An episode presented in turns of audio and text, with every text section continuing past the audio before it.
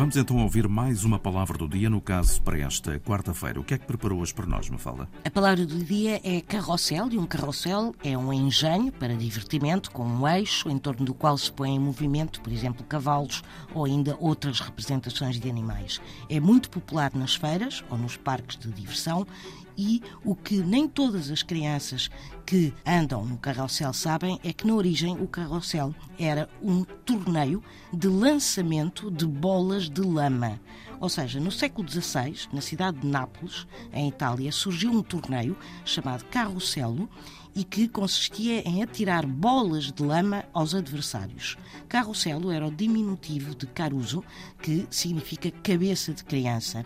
E estas cabeças de criança era o nome dado às bolas de lama. Quem diria que um dia o carrossel viria a dar a volta à cabeça das crianças. Fantástico. É assim a palavra do dia, edição Mafalda Lopes da Costa.